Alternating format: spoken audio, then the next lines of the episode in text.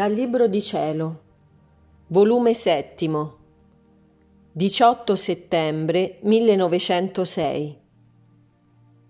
La pace è luce all'anima, luce al prossimo e luce a Dio.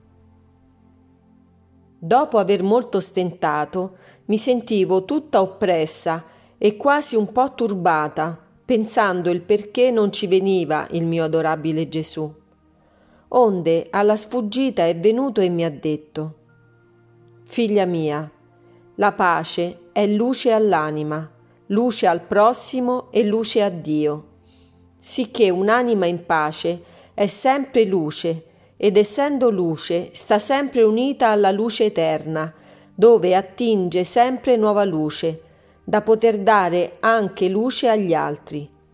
Sicché se vuoi sempre nuova luce, statti in pace.